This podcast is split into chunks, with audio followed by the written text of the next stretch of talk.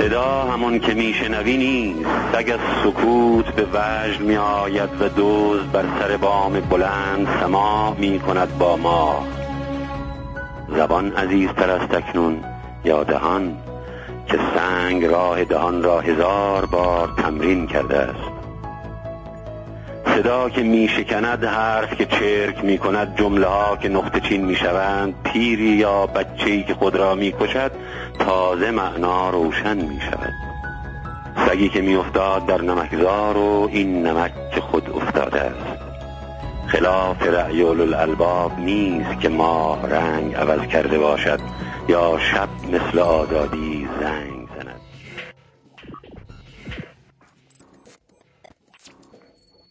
رادیو گیک شماره 82 خطر ماهی ها و حیات وحش.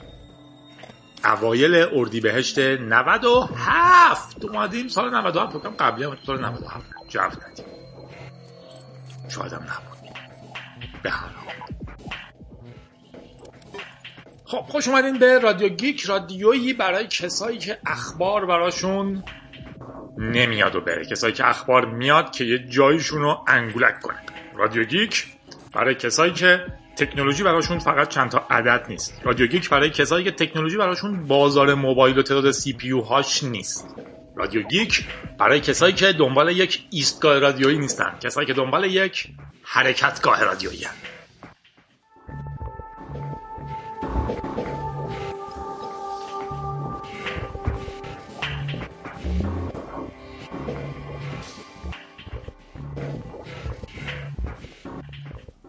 توی بخش اخبار اولین خبرمون بحث مایکروسافت و kernel لینوکسش.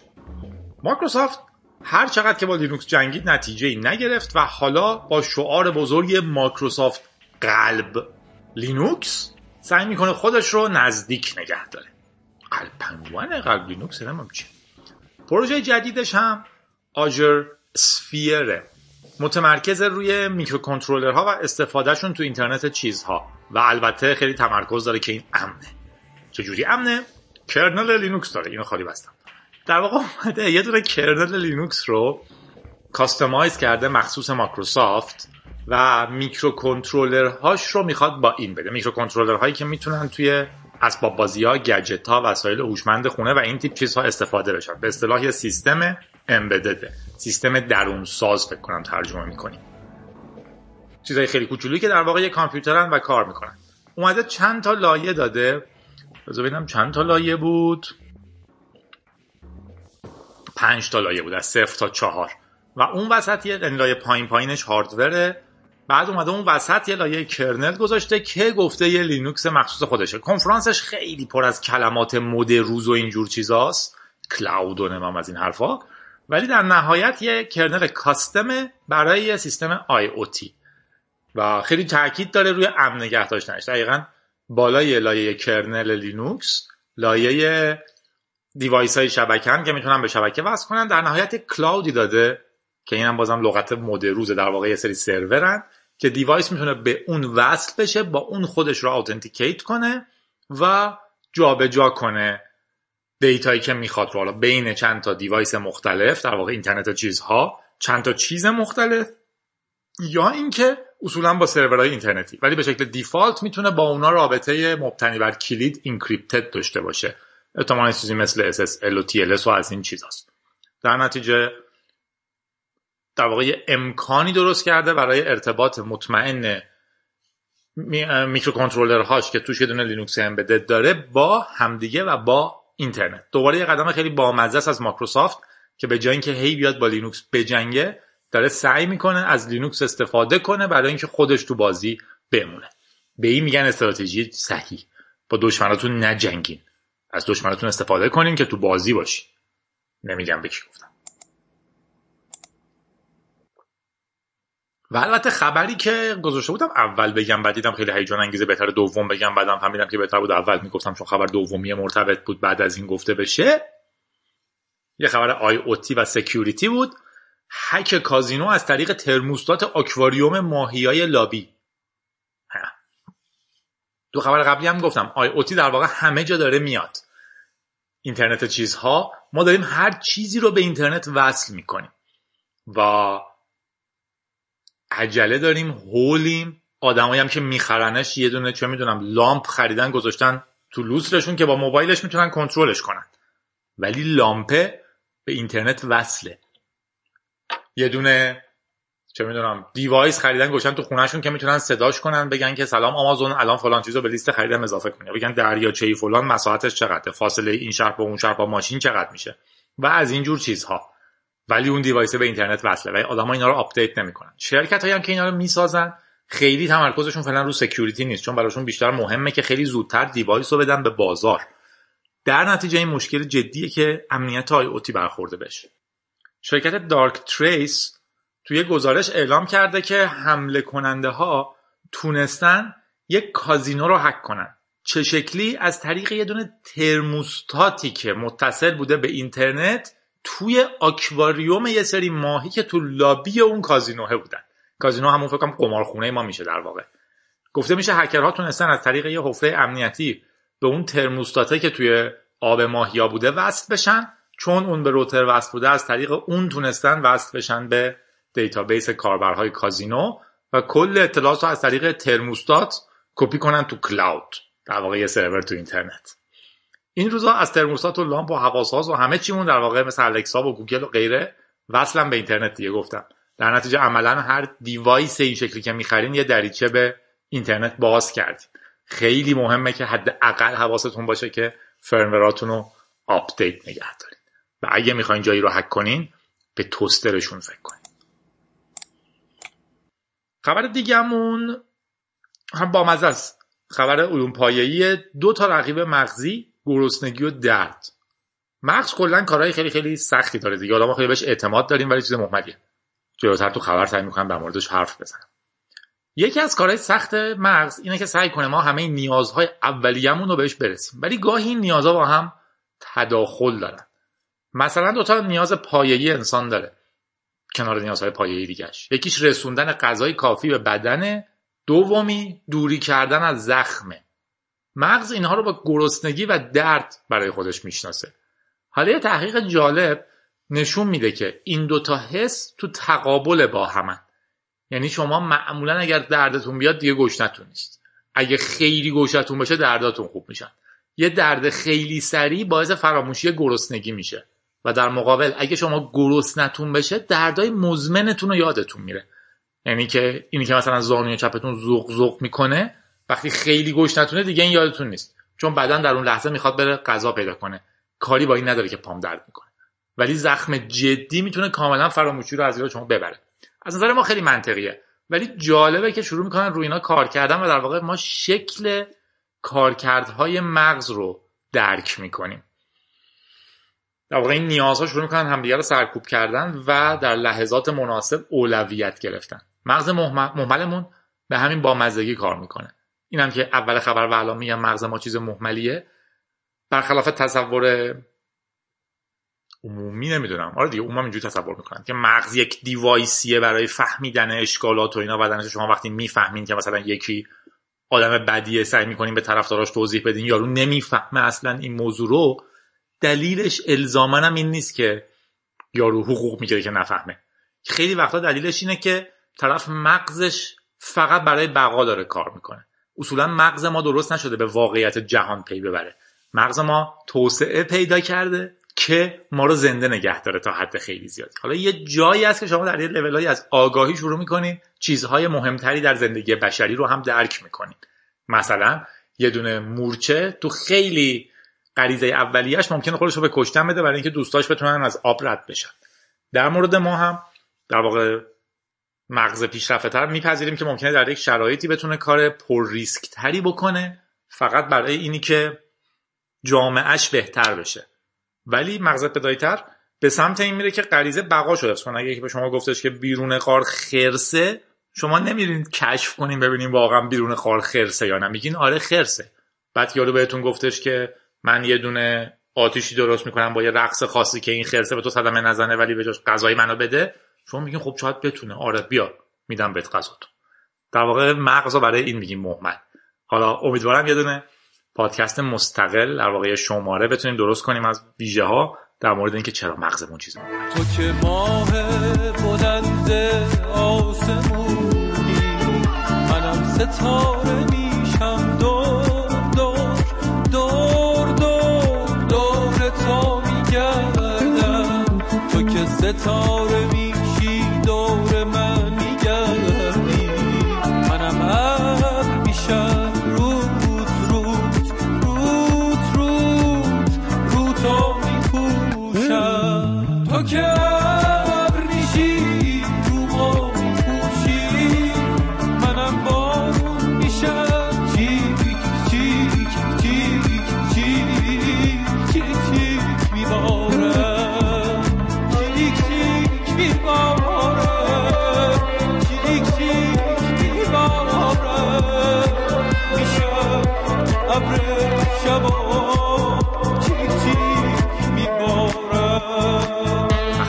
در مورد روسیه و جنگش با تلگرام.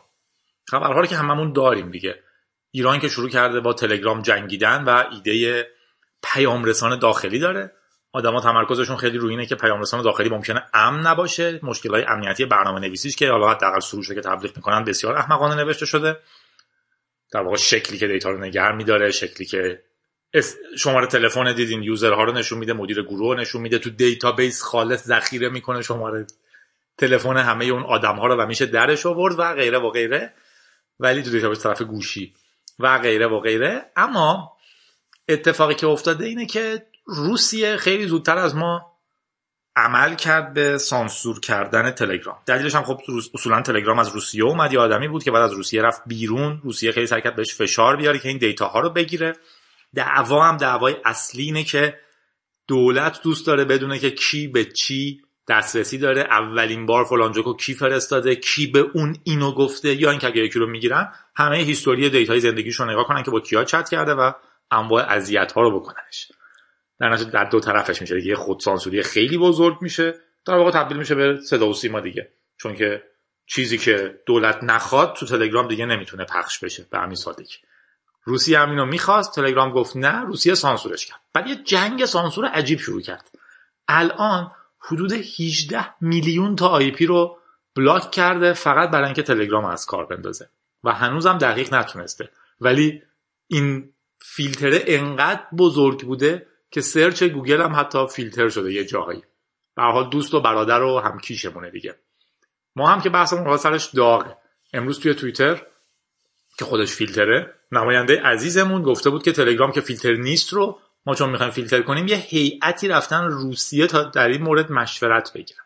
البته ما یادمونه که رئیس جمهور عزیزمون گفته بود فضای ارتباط مردم با جهان حفظ خواهد شد. ما دنبال فیلتر کردن شبکه های اجتماعی نخواهیم بود. اینجا وزیر ماست. به مردم قول میده. قول میده. دستش روی دکمه فیلترینگ نخواهد رفت. و خب منتظریم ببینیم چی میشه تو سانسور دنیا خودمون. چون به هر حال از این طرف می‌خواین اگه ما ندونیم تو کشور چی میگذره اگه ندونیم مردم چی میگن اگر نتونیم گروه ها رو کنترل کنیم که اصلا به همه بچه ها تجاوز میشه. ایده اینه که کی؟ چرا؟ شما انگولک نکنی گیری پیش نمیاد برادر من ولی خب از اون ورم یه سیستمی داریم که انقدر نگران شفافیت و همه چیزه. یه بخشایش اصولا به هیچ وجه شفاف نیست. یا مثلا اگه بپرسین چرا 90 روزه که سری و محیط زیستی تو زندانن هیچ جوابتون هم نمیده. اگه خودتون دستگیر نکنن. به حال. خلاص سیستمی داریم. همه نگران امنیتمان. ما ترجیح میدیم آزاد باشیم. چون امنیتمون هم از اون طریق فقط تضمین میشه. و خبر آخرمونم هک عجیب آمازون برای دو ساعت. چون چیز تکنولوژیک نداشت تو خبر آوردمش. خیلی ولی اتفاق عجیبیه. به نظر می‌رسه اتفاق عجیبی نیست. اتفاق خیلی واضحیه. عجیبه که چرا بیشتر از این پیش نمیاد. به نظر می‌رسه آمازون برای دو ساعت سهشنبه همین هفته بخشی از ترافیکش رو به یه سری هکر باخته. به نظر می‌رسه هکرها از, یک ضعف شناخته شده پروتکل های اینترنت استفاده کردن تا برای دو ساعت ترافیک یک سری IP رو از ماشین های خودشون رد کنن. تکنیک های خیلی مختلفی هست که شما می‌تونید تو routing table دستکاری کنین و ترافیک ها رو از مسیرهای عجیب تری رد کنین.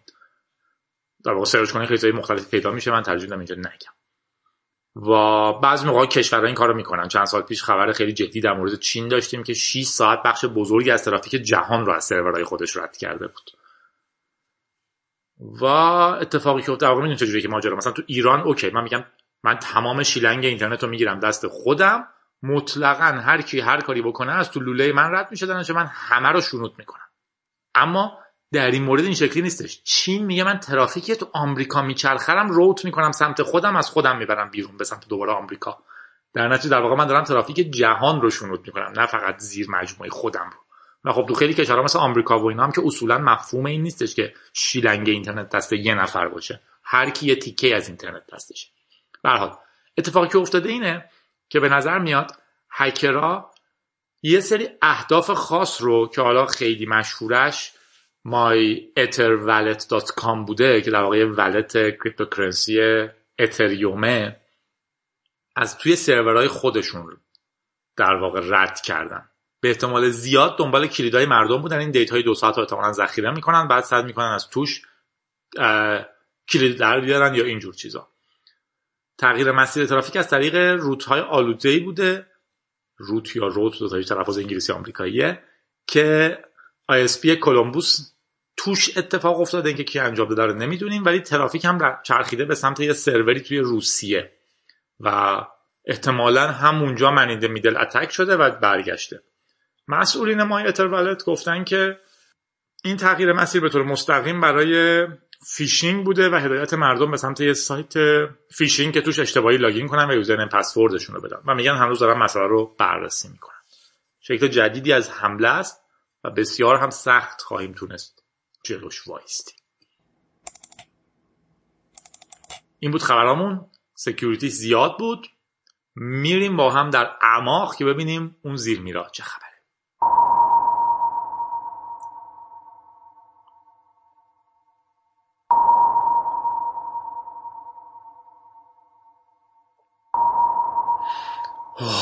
نفستون رو بدیم بیرون. خبر اولمون اینستاگرام و ابزار دانلود عکس ها و اطلاعات. اینستاگرام الان حدود 8 ساله که کار می‌کنه و حوالی 800 میلیون تا کاربر داره. این سایت تا حالا ابزاری برای export data نداشته. اما حالا تازه داره ابزارش رو درست می‌کنه. چون می‌تونین عکس ها فیلم ها کامنت ها و اینجور چیزاتون رو دانلود کنین. در واقع یه پکیج بهتون میده که مجموعه کاری که تو اینستاگرام کردیم به خصوص که تو اینستاگرام حتی نمی‌تونین right click save بزنید خیلی هم دیره. فیسبوک هم این کار رو تو 2010 کرده بود. ولی چرا این خبر رو بردم تو اعماق؟ چون که این کار برای هماهنگ شدن یه همچین چیزی با قانون جدیدی که تو اروپا داره عملیاتی میشه.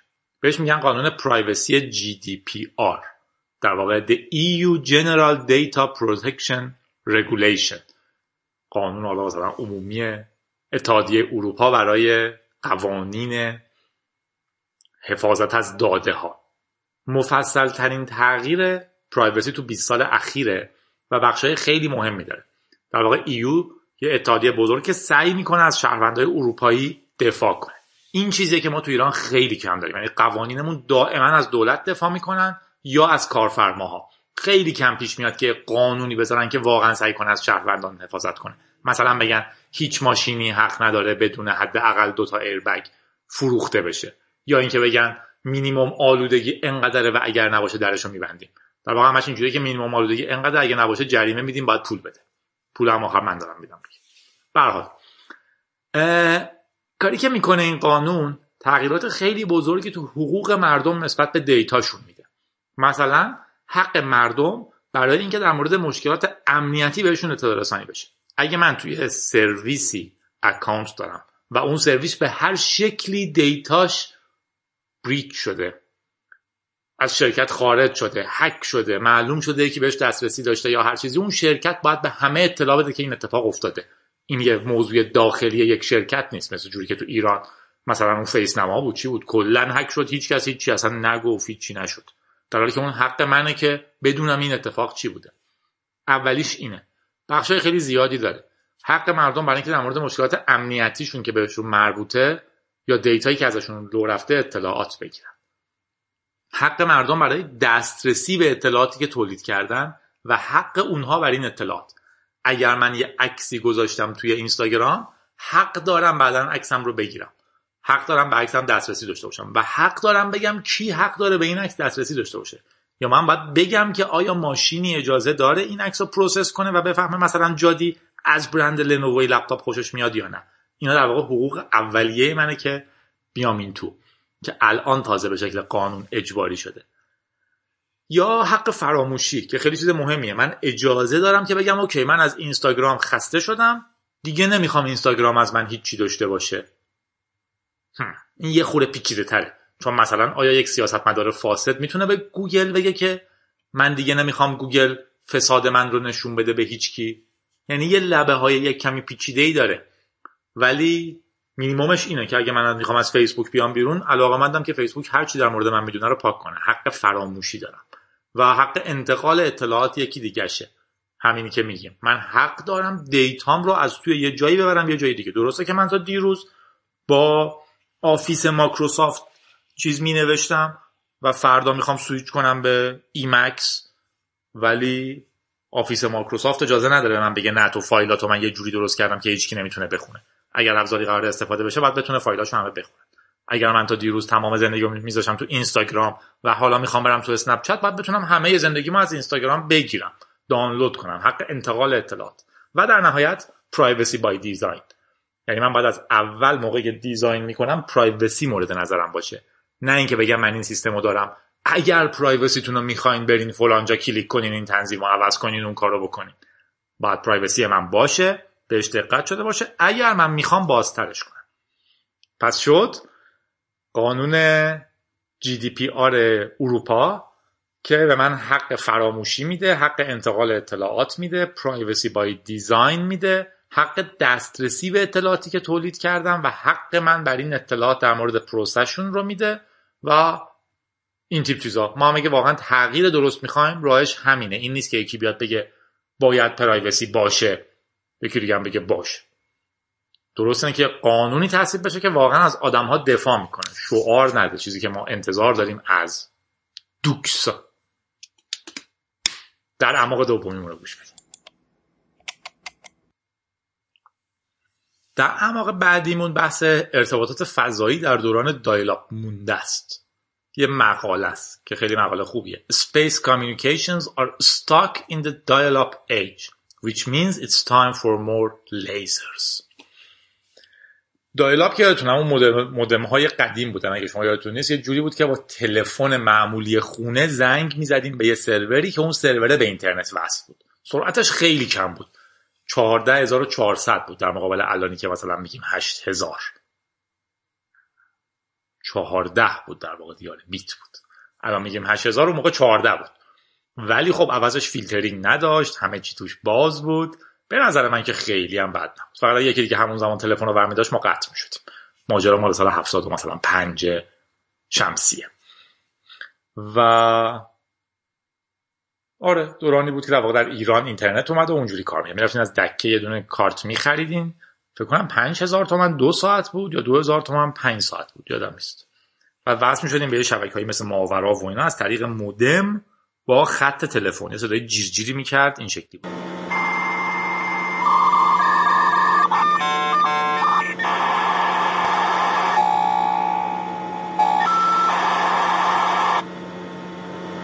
بعد وصل می بعد به اینترنت وصل بودیم. حالا می‌تونستیم به چیز دیگه هم وصل بشیم. ولی در نهایت حالا در مورد اینترنت حرف می‌زنیم. فیلترینگ و هیچی هم نداشت. تا یه روزی که خاتمی قانون فیلترینگ رو امضا کرد و سانسور اینترنت شروع شد. حالا تو فضا هم ماجرا همینه الان. در واقع مقاله خیلی طولانی من فقط یه تیکیشو براتون میگم و بعد سرچش کنیم. تو فضا صدا به صدا نمی‌رسه دیگه چون هوا نیست. در نتیجه حرف که بزنین همدیگه رو نمیشنوید برای مخابره اطلاعات نمی‌تونن از سفینه داد بزنن رو به زمین. بعد حتی برای حرف زدن نیاز به امواج رادیویی هست. منظورم در واقع موج رادیویی. اما مشکل اصلی موج رادیویی اینه که اولا فضای رادیویی خیلی شلوغه. در ما یه سری سازمان های رگولاتوری می‌خوایم که حالا تو ایران شغلش کرده فیلترچی ولی سانسورچی یا فیلترچی ولی خب در جهان اختصاص میده امواج رادیویی رو به, ت... به کارهای مختلف که اینا با هم تداخل نکنن. در نتیجه فضاپیماها هم باید یه تیکه‌ای بگیرن که استفاده کنن. اما مشکل جدیتر این زیاد شدن فاصله شدیدا باعث موج افت موج رادیویی میشه. برای همینه که مثلا شما رو موج AM نمی‌تونین رادیوی خارجی بگیرین. حالا این بحث خیلی قدیمی شده. ما روی زمین با تکنیک های خیلی مختلف مثل لیزر میدان های کابل مسی ماکروویو و اینها تقریبا بدون هیچ تأخیری تو هر جای کره زمین می‌تونیم یه عکس رو دانلود کنیم. چون در واقع داریم از سرعت نور استفاده می‌کنیم. مکانمون خیلی فرق می‌کنه. روتی که رد می‌کنیم فرق می‌کنه. فاصله متری خیلی مهم نیست. حالا توی ایران بگذاریم که ممکن اکثر رو فیلتر کرده باشن.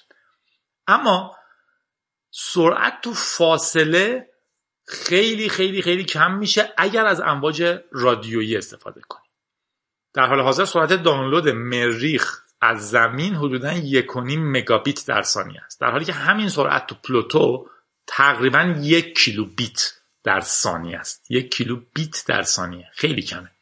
یعنی دانلود یه عکس 1500 برابر بیشتر طول می‌کشه.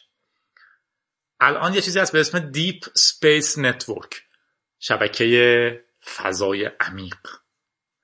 که چند تا آنتن عظیم رادیویی که مال ناسا است که سعی کردن مثل یه مثلث رو کره زمین پخشش کنن در نتیجه بتونن با فضا موج رادیویی بدن و بگیرن. تقریبا همه پروژه های فضایی هم دارن از همین استفاده می‌کنن و تقریبا همیشه وقتش پره. مثلا از حالا می‌دونیم که دو توی 2020 و 2021 که اسپیس ایکس هند امارات ناسا آژانس فضایی اروپا همشون برنامه فضایی دارن و قراره برن مریخ و اینجور کارها. وقت کمی به هر کدوم اختصاص پیدا خواهد کرد. الان تلاش های خیلی متنوعی هستش که اینا رو سریعتر کنن.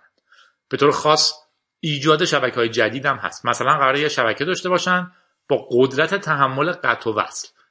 الان مشکل چیه؟ تو شبکه ما اگه کابل بکشه دوباره بزنه شما قطع شد ولی عملا انتظار میره که این آنتن ها بتونن مثل بافر عمل کنن تو شبکه جدید.